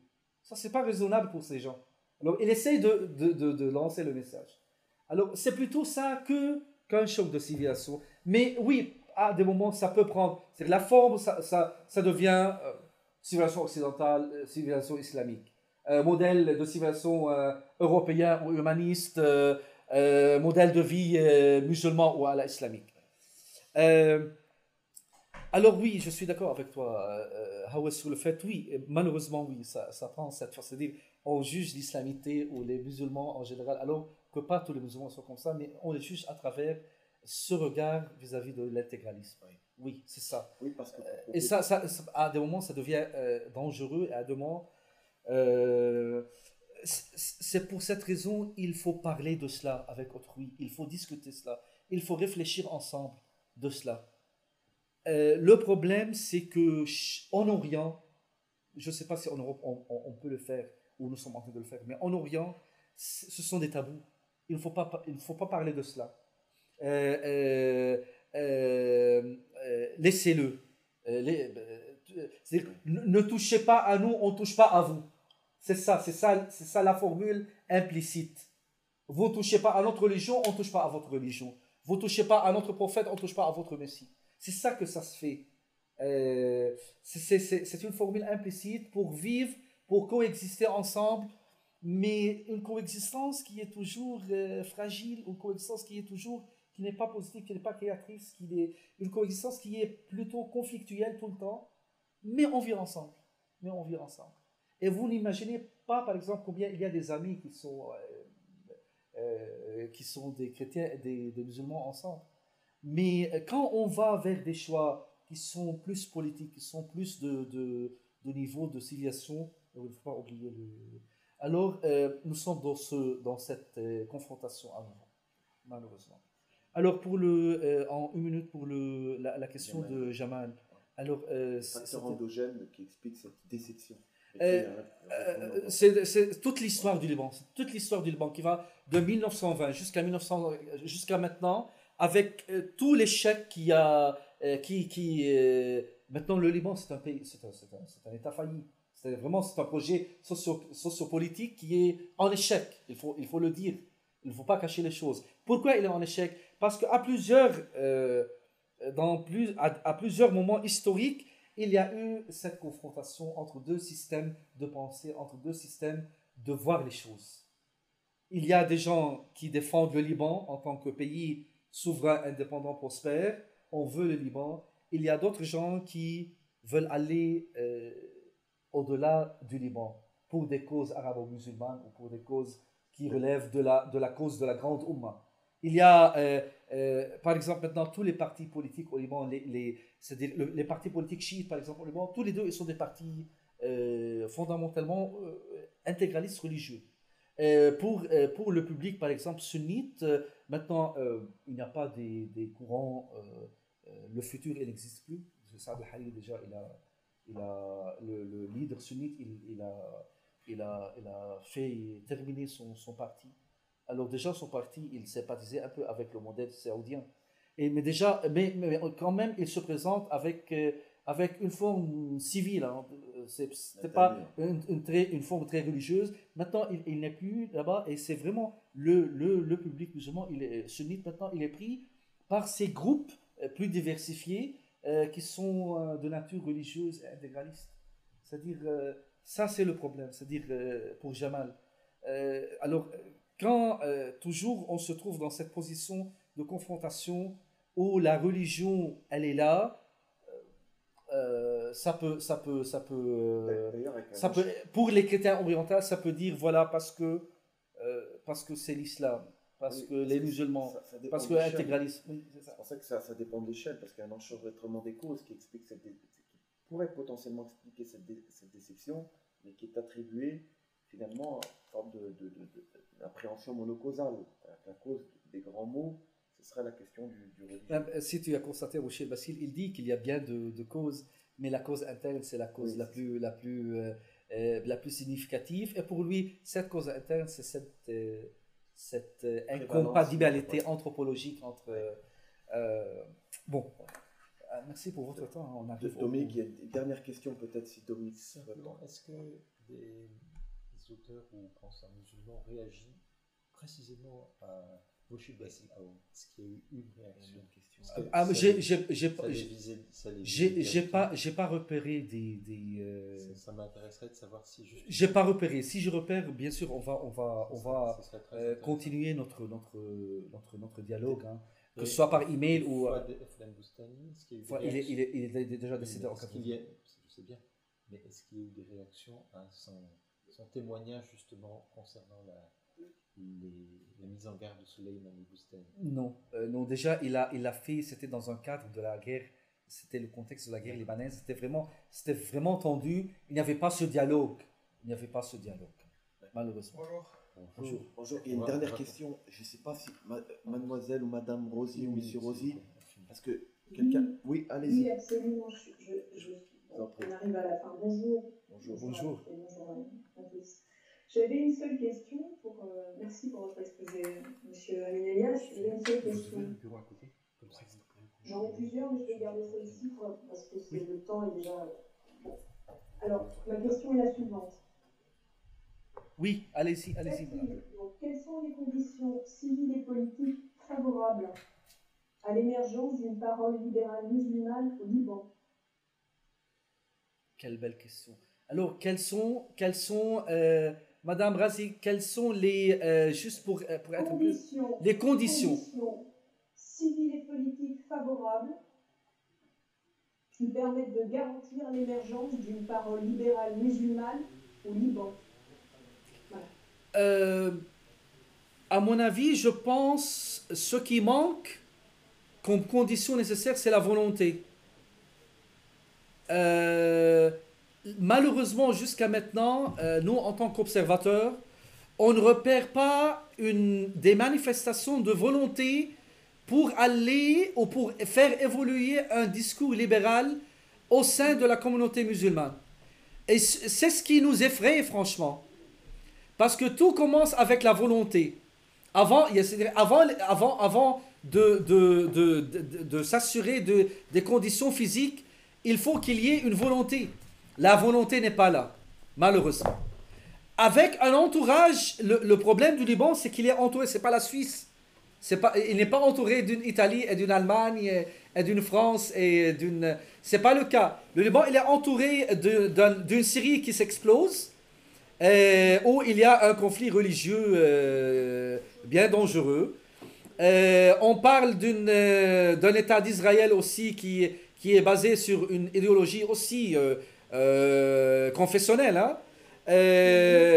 on parle des sociétés de langue arabe qui va du Maroc au, en Irak, qui sont tous des sociétés qui sont ou bien explosées, qui ou, sont au bout de, de s'exploser, et, et, dont les, les facteurs d'explosion, euh, la religion, elle fait toujours de, de, de, de cela.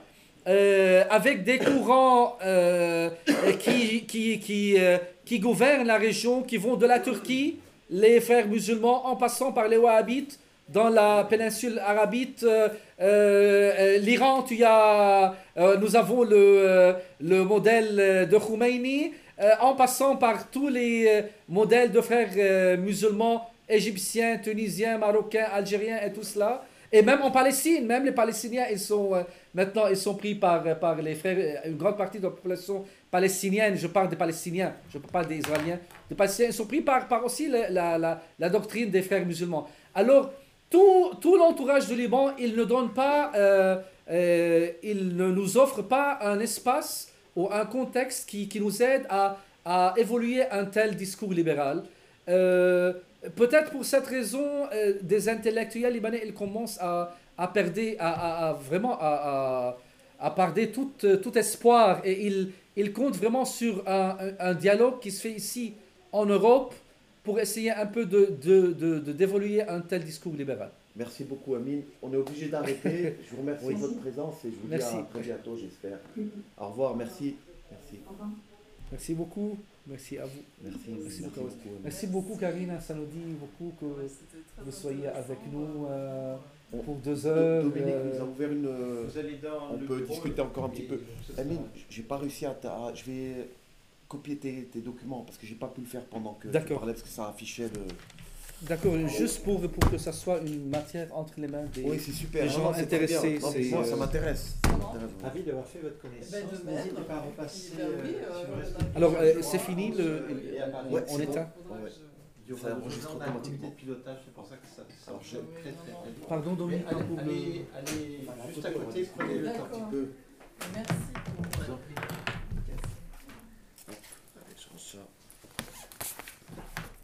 Je te garde la clé pour l'instant, Mina. Euh, je, oui, oui, pas de souci, pas de souci. Je te la passe après. Merci beaucoup, Dominique, et bon courage pour le comité de pilotage. Allez, je range tout ça. Hop.